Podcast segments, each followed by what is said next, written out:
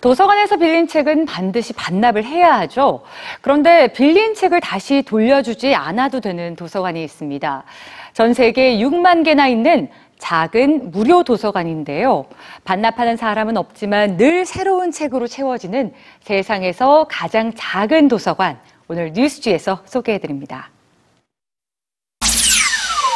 집 앞에 설치된 또 다른 미니 집들. 이 집들의 정체는 바로 도서관.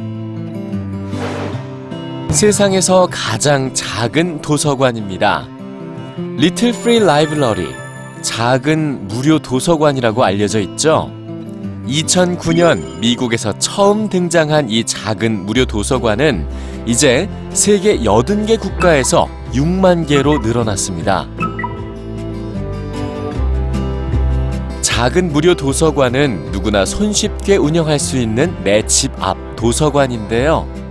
직접 만들어서 자신이 갖고 있던 책을 꽂아두면 작은 도서관이 문을 엽니다. 도서관은 자신의 집 앞을 지나가는 모든 이들에게 무료로 개방되죠. 그런데 이 작은 무료 도서관엔 한 가지 중요한 규칙이 공유됩니다. 빌려간 책을 반납할 필요가 없다는 규칙이죠. 대신 새로운 책 한 권을 가져다 놓으면 되는데요. 결국 세상에서 제일 작은 도서관엔 매일 새로운 책이 등장하게 되죠. 한 해 동안 전 세계의 작은 무료 도서관을 통해 수만 권의 책이 교환됩니다.